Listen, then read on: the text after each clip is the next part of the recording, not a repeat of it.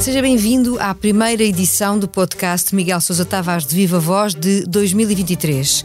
Temos pela frente a análise de mais uma semana rica em acontecimentos políticos, a prometer um ano de muitas e variadas questões.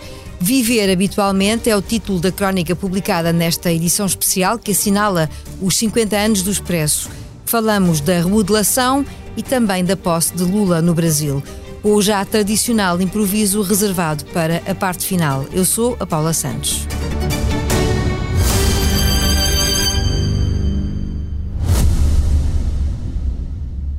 O Expresso faz 50 anos. Celebre connosco e torne-se assinante em expresso.pt.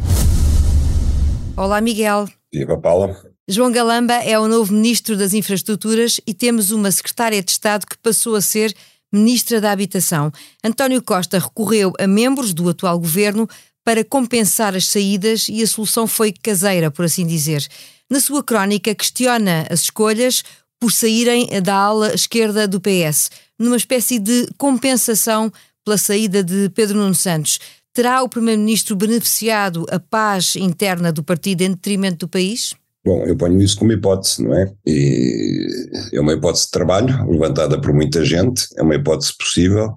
António Costa chamará isso estabilidade e corresponderá, assim, às expectativas do Presidente da República.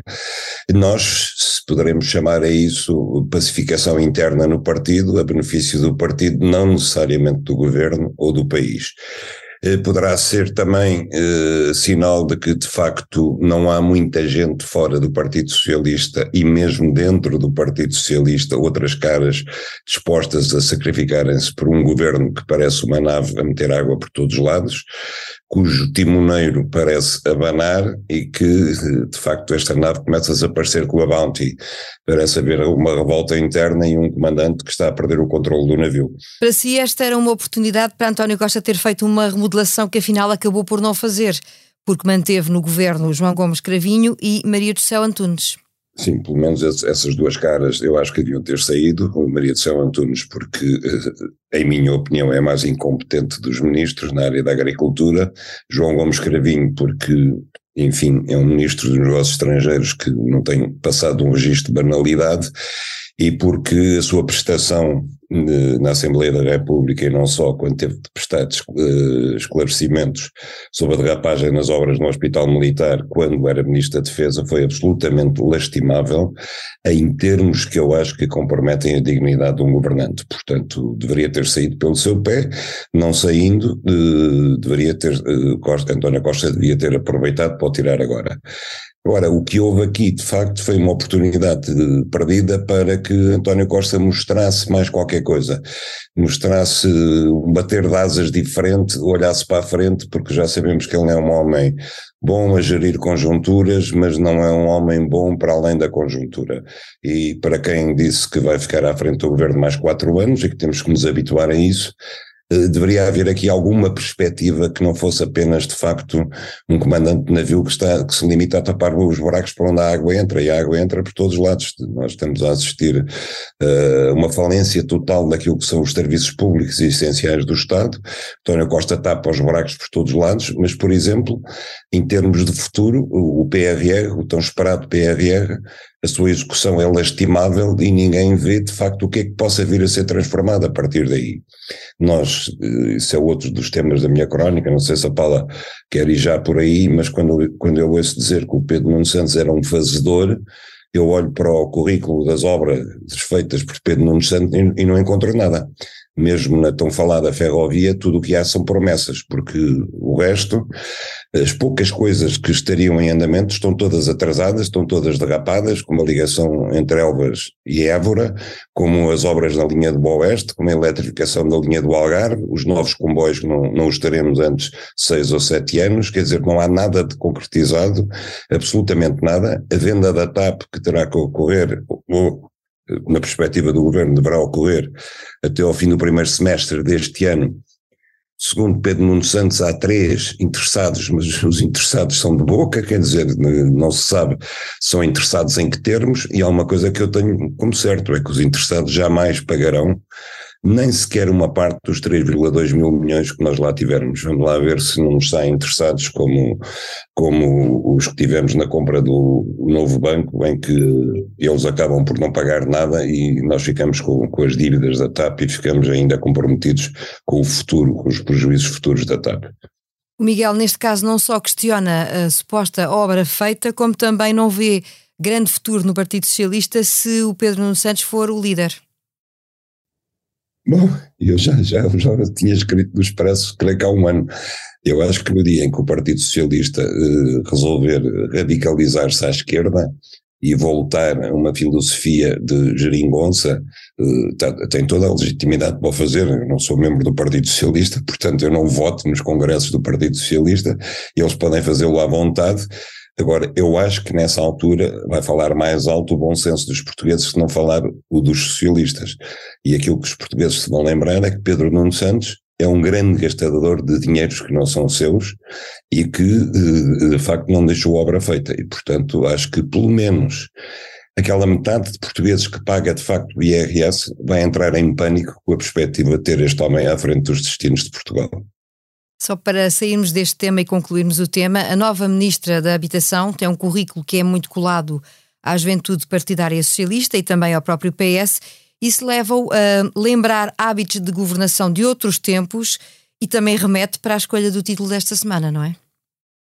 Bom, é mais nova Ministra de sempre, tem 34 anos e a sua carreira na vida profissional é de facto notável. É a Juventude Socialista, depois é adjunta de um gabinete ministerial, passa a chefe de gabinete da Secretária de Estado e de Secretária de Estado a Ministra. Isto é uma carreira de facto galopante, toda feita no Estado e no partido. E isto é o pior que há, quer dizer, não, eu percebo que haja carreiras políticas, eu percebo que a política seja uma profissão como outra qualquer, eu não tenho nada contra isso. Agora, uma carreira tão rápida, toda feita dentro do partido e toda feita dentro de lugares que o partido tem no Estado, a mim mete-me medo. Francamente mete-me medo, acho que estas pessoas desconhecem por inteiro o que é que seja viver fora do Estado, viver fora do partido, o que é que sejam os problemas reais que as pessoas enfrentam. E, enfim, desejo-lhe toda a sorte do mundo. Agora, de facto, quer dizer, isto não é apenas, como diz António Costa, recorrer à experiência governativa e aproveitá-la, isto é recorrer a um mau currículo profissional para aproveitar pessoas para a política. Veremos o que o futuro nos reserva a esse respeito. O Brasil tem um novo presidente já empossado e, para si, Lula da Silva começou bem, mas também começou mal. Vamos lá perceber porquê.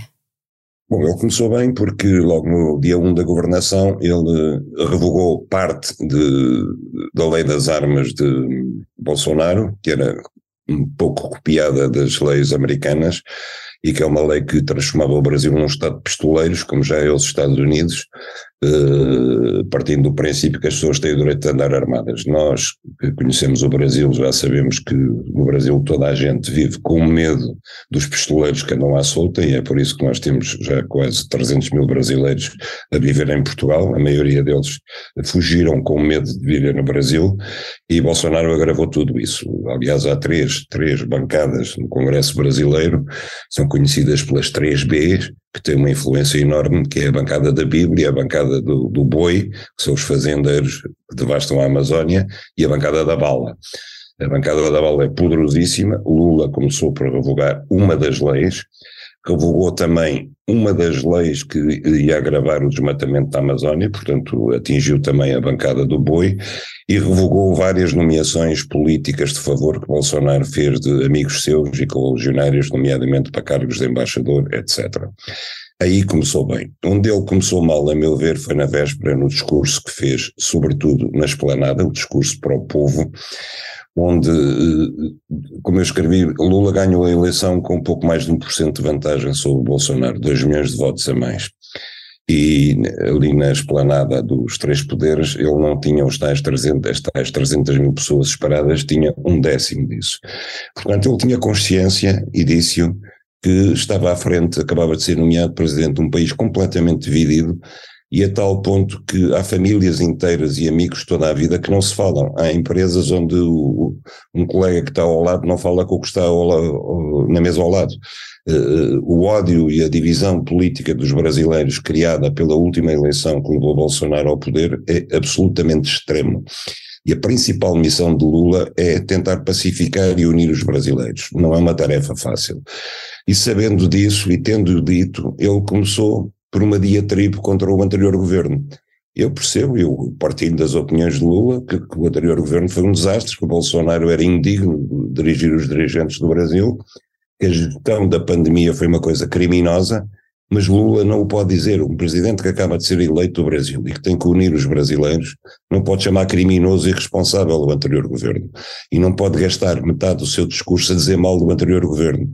E depois gastar mais metade restante a dizer que recebeu uma herança terrível e gastar o resto do tempo, quando tinha dito que é preciso agora tratar do futuro e não olhar para o passado, a elencar todos os sucessos que os seus anteriores governos, deu Lula da Silva, tiveram há 8 e há 12 anos atrás, porque isso não faz sentido, não é com isso que ele vai governar, as pessoas não esperam viver das memórias boas que os governos Lulas deixaram, mas sim de um presente que seja mais promissor daquilo que é atualmente. Portanto, eu acho que Lula teve um péssimo discurso, foi um discurso de campanha, não foi um discurso de Estado, não foi um discurso presidencial. A ausência de Jair Bolsonaro na cerimónia surpreendeu, Miguel? Não, e de certa maneira foi bom. Foi bom para Lula, foi bom para toda a gente, acho que ajudou a descomprimir o ambiente. Nem sei como é que teria sido diferente com o Bolsonaro presente, acho que teria sido muito mais dramático e mais comprometedor mesmo em termos de segurança pública, e eu acho que o Bolsonaro acabou por ter uma atitude sensata em ter ido para Mar-a-Lago passar o Réveillon com Trump. São duas personalidades que se entendem perfeitamente, devem ter passado a noite a brindar ao fim das democracias. Concluída a análise da crónica desta semana, seguimos para o improviso.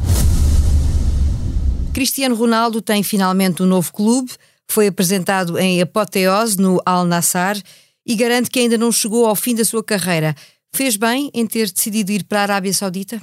Olha, eu acho que tudo ponderado, eu acho que sim, porque a sua carreira, quando ele diz já ganhei tudo o que havia para ganhar na Europa, o meu trabalho na Europa está terminado, eu estou de acordo com ele. Eu acho que ele, de facto, depois deste ano horrível, que começou por não ter feito pré-época, escolheu não fazer pré-época, e viu-se no Mundial do Qatar, já não era o mesmo Cristiano Ronaldo. Eu nunca achei que Cristiano fosse, nem de longe nem de perto, o melhor jogador, nem sequer da sua geração. Acho que foi sim o melhor atleta que jamais jogou futebol. Isso deve-se muito ao mérito dele, ao empenho, ao profissionalismo que ele punha na sua preparação física e nos treinos, e foi exatamente isso que lhe falhou este ano. Um futebolista com 37 anos que se recusa a fazer uma pré-época, que está sem jogar em consequência disso quase o ano inteiro, é evidente que quando chega a dezembro, quando chega ao Mundial, ele não pode estar em forma, porque as suas grandes armas sempre foram a velocidade, a potência do remate, a capacidade de elevação, ou seja, atributos físicos que, não sendo trabalhados e com o avanço da idade aos 37 anos, desaparecem. E ele, de facto, era isso, eram as suas armas, não era a técnica. Basta reparar, por exemplo, que o Cristiano tinha o exclusivo que ele impunha de marcar todos os livros da seleção nacional, e um livro é uma coisa que requer alguma capacidade técnica, e ele nunca, jamais, conseguia marcar um golo livre. Ao contrário de Bruno Fernandes, que era um especialista em livros, mas que Cristiano não deixava marcar. Portanto, Cristiano estava no ocaso da sua carreira, tendo perdido os seus atributos físicos, e pronto, e foi ganhar um valor de dinheiro, foi ganhar 500 milhões de euros por 2 anos e meio, o que significa a astronómica quantia de 33 mil euros por dia, isto num país que praticamente não tem impostos. Eu só espero que Cristiano saiba aproveitar o dinheiro melhor do que a exibi-lo publicamente, porque não é bonito, e que tenha ações de solidariedade que vão para além de oferecer alguns equipamentos a um hospital, porque isso não é nada comparado com aquilo que ele pode fazer e deve fazer, porque notícias como o Cristiano está à procura de um cozinheiro por 5 mil euros para a sua quinta casa na Quinta da Marinha, são notícias que não ajudam. E hoje Cristiano é de facto mais um produto de marketing do que um produto do desporto, tal como foi David Beckham, por exemplo, que foi um péssimo jogador de futebol em minha opinião, mas que é um produto de marketing tão grande que ainda hoje em dia é o quarto futebolista mais seguido nas redes sociais. Agora, uma coisa que eu não acredito é que Cristiano consiga para o ano voltar à Inglaterra e a jogar no Newcastle, que é um clube que também pertence à família real da Arábia Saudita, e Cristiano talvez alimente uma esperança de jogar lá, ou pelo menos o marketing faz constar que sim. Eu não acredito, primeiro porque os colegas de Cristiano no Newcastle não virão com bons olhos terem ao lado dele um jogador com 38 anos a ganhar 200 milhões de euros por ano. Essa é a primeira razão. A segunda razão é porque ele não estará ao nível do futebol que os outros do Newcastle jogam. Viver habitualmente, quando assinalamos os 50 anos do Expresso, a primeira crónica e a primeira edição do ano do podcast Miguel Sousa Tavares de Viva Voz. A sonorização esteve a cargo de João Martins. Já sabe, a opinião à sexta-feira.